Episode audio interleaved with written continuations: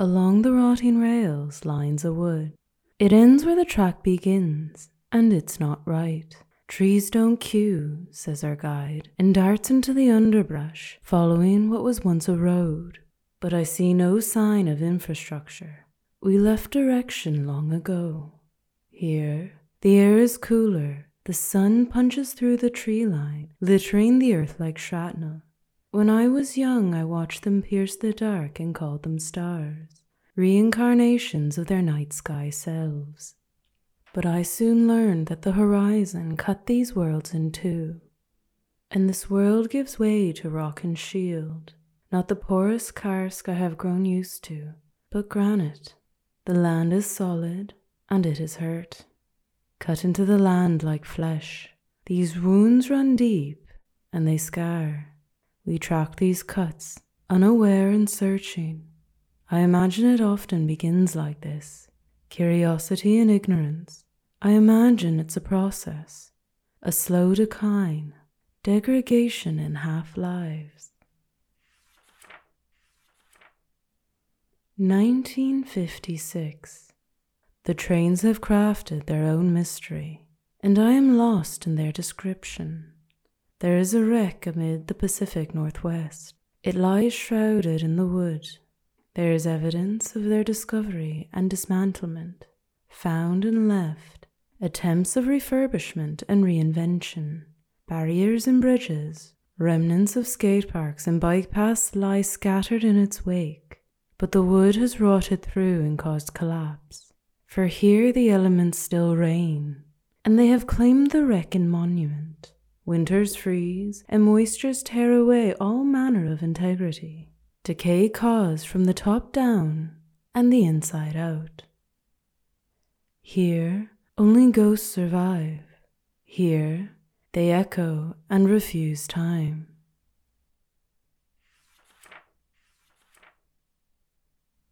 How would you start a ghost story?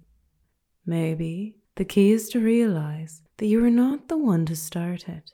Like so many myths, they began long ago before your ego made it yours to tell, to take and own and share. And I've said it before this is not my story. But this is a moment I return to time and time again, through the seasons and from different paths. But let me tell you about the first, for once we'll go in order. We came across it by accident, and this made all the difference. There were many towns abandoned along the service roads leading into the range. And service road is a euphemism for unpaved. The roads are dirt. They are narrow and they are steep, and they are not consistent. No, they are interrupted by rock slides and rivers, and this one was no exception. Take the wrong road, and you'll find yourself on the opposite mountain, looking over at your destination a ridge away. This is not a warning, simply a retelling.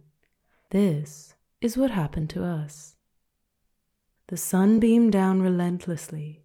It hadn't rained in months, and a cloud of orange dust trailed behind us, kicked up by the tires. There is no service here, no road indicated on any map. No digital map, anyway. These are the old Forest Service roads. Mostly left alone, they led you deep into nowhere, places abandoned at the turn of the century. This wasn't just wilderness, this was reclaimed. Like those before us, we'd lost our hold, our footing and direction. It will have you going in circles, spinning tales of golden ore and other riches, Go far enough and you'll run out of land altogether, replaced by snow and ice and sea. So much sea. It's the water that connects these places, connects us to them still. And this water is a river. It crosses the province and its borders through the Rockies before emptying into the Pacific. This is the Fraser, and it is over 1,300 kilometers long. Along it dot the ghost towns of the region, industries that rose and fell along its current lumber, copper, and of course gold, depending on the century, and on your latitude. It can all be traced northwards, along the same road. There's only one. Even now, northwards and backwards, all spinning out of order. And it comes with its own type of rush. And we've named them accordingly Bear Country, Cariboo Country. We like to name things by their warnings and their riches, for the two often go hand in hand. Like I said, here the stakes are higher, the elements are real, and the predators watchful. Strange how the North is seen as wild and untame in most places. And it's a common enough thread to bear investigating. But let's instead speak of the wild. We play it up enough, that much is for sure, as if it were its own spell. Then again, maybe it is. Everywhere you look are crashing waves, hills and valleys, and horizons disappearing into the range. A spell of freshness, freedom, and farness. At least, that's how Robert Service described it. And there's something else in this farness. That escape will have you hoping, but hope can be a dangerous thing, for it is a word so easily used in place of greed. Hope and greed, ambition and lust.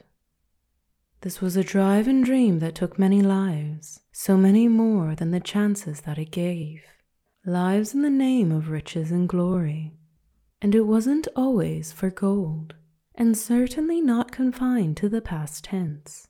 The question here is one of value itself, and what was valued here, more than anything else, was its resources. Call it gold, copper, lumber, salmon coal or oil, the pursuit of minerals and materials has plagued a large portion of our history. I use the word plague because where there is abundance, there is desire competition, and exploitation. And it's infectious. After all, what is it we're always saying about power corrupting? And it's a beautiful land. But oh, how we've scarred it so. I suppose this is what we were doing here in the first place. We had some names, names of ghost towns dotting the hills inside the Sound. Their industries varied from forestry to mining, trains and tracks up the river connecting them all along the way, bringing these resources down to the coast and into the city to be sold. But this network was not as succinct as this description may suggest. Decades distanced them as much as the trees themselves. For some, we had GPS coordinates, for others, simply the name of the exit you took off the highway. I suppose, in a way, we went to see if they were there at all. As with most ghost stories, it seemed far too fanciful to simply be left abandoned by the road. And I'm not sure what possessed me. It was a whim so strong it couldn't help but be followed. It sucks you in. And now and then I think of Service's words the freshness, the freedom, the farness. Later he adds, the stillness, the moonlight, the mystery. Perhaps these six words described it best. Because the land itself has a call, you see, it still does, so high, so deep, vast and open. To simply be in it is its own drug. And it was the simple fact that they were there that mattered. After all, people have sought out more on far less. This is a story fueled on contradiction. I say that because I don't think stories can be fueled by anything else. Where there's love, there's loss, loss and gain, gains and breaks, the tension of which is audible. Perhaps that's why they call it a sound, this triangular network of fjords that empty out into the sea. The sea to sky, it collides, and it is from here we begin to make our way. And here's where I should warn you now's the time to turn back. Here, where the roads are paved and there are still signs telling us where we are and where we're going. Here, where direction is as clear as day and the wilderness is kept at bay. Consider yourself warned, warned against staying where you are. Indeed, I think we've all had quite enough of that of late. So, to those of you still with me, let me ask you this What is it that draws you in? And you don't have to tell me.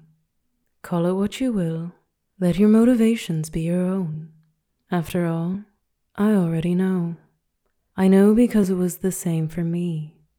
Besides, I heard your breath catch, along with your attention long ago. Follow me off this path. We'll take the rails instead, but watch your step. They've rotted through in spots. We'll follow them up the sound, find the mouth of the river, and make our way towards Lake Alta. It will be a spectacular sight. Water so green it resembles an emerald, and you'll gaze deep into its heart. The summer months keeps it clear so long as it remains undisturbed. You'll cross rapids like turquoise ice and feel the chill from the glacier waft up from its banks despite the season and you'll drink it in. Don't worry, the water's sweet. Here, it's safe. Only soon you'll start to see the way of things here, the patterns that arise and inevitably those that look out of place. You'll begin to see you aren't the only ones who have walked these rails. And then, finally, you'll find yourself staring, as we did, at the trees. They're not right.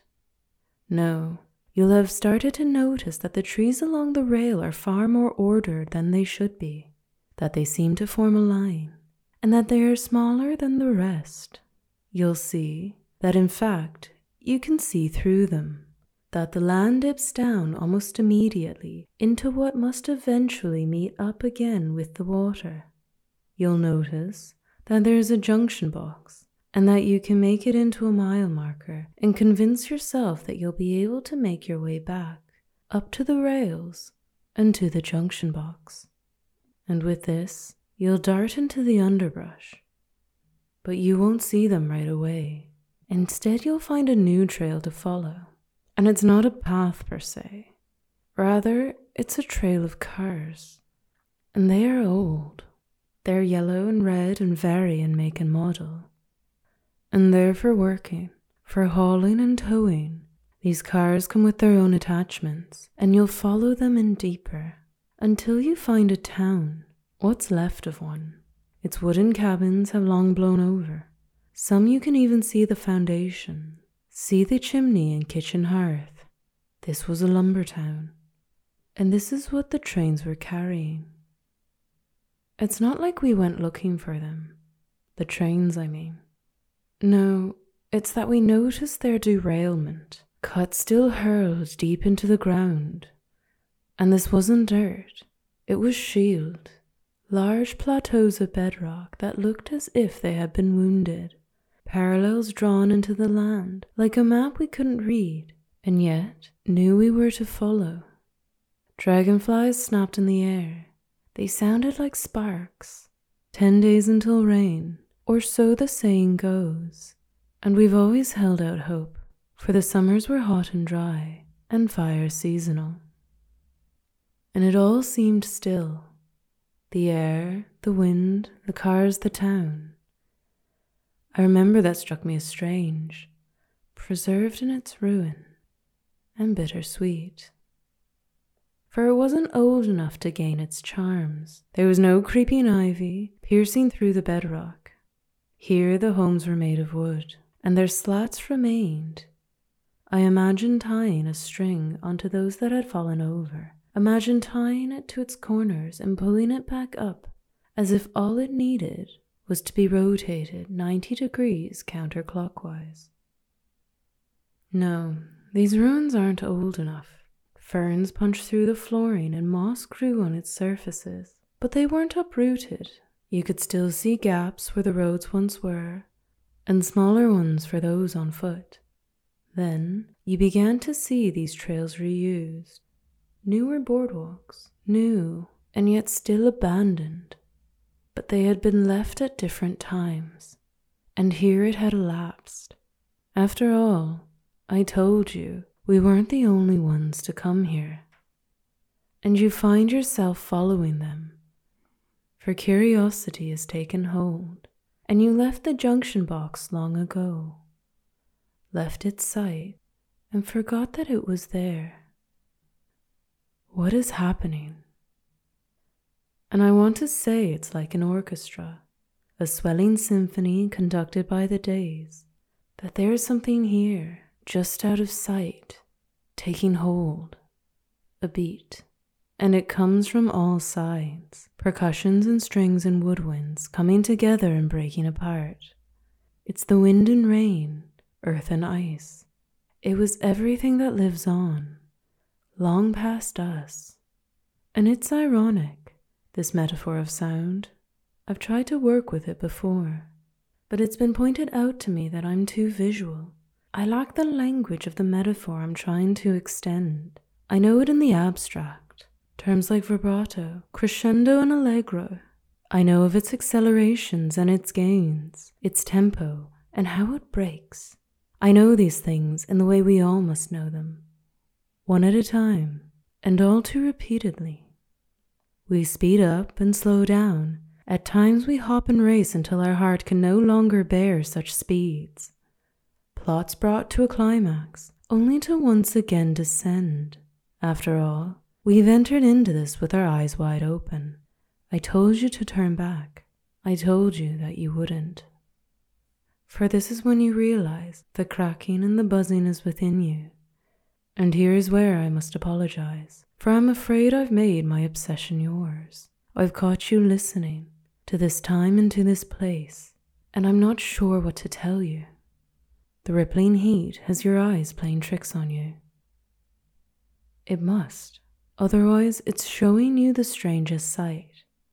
For from this ledge, you've reached the trains, a disjointed and misshapen sight of carriages strewn across the forest floor. They are unconnected, each individual in their crash. You try to count them five, six, seven, eight, they go on too long, and you have to get a closer look. Carriage continues. Tune in and join us through a story of place, memory, history, and photography. This is a story seen through many moments and how we choose to frame them. It is a story about trains, about journeys, and about us. It's a story about inspiration and obsession, haunting and resolve. So let me ask you are you coming?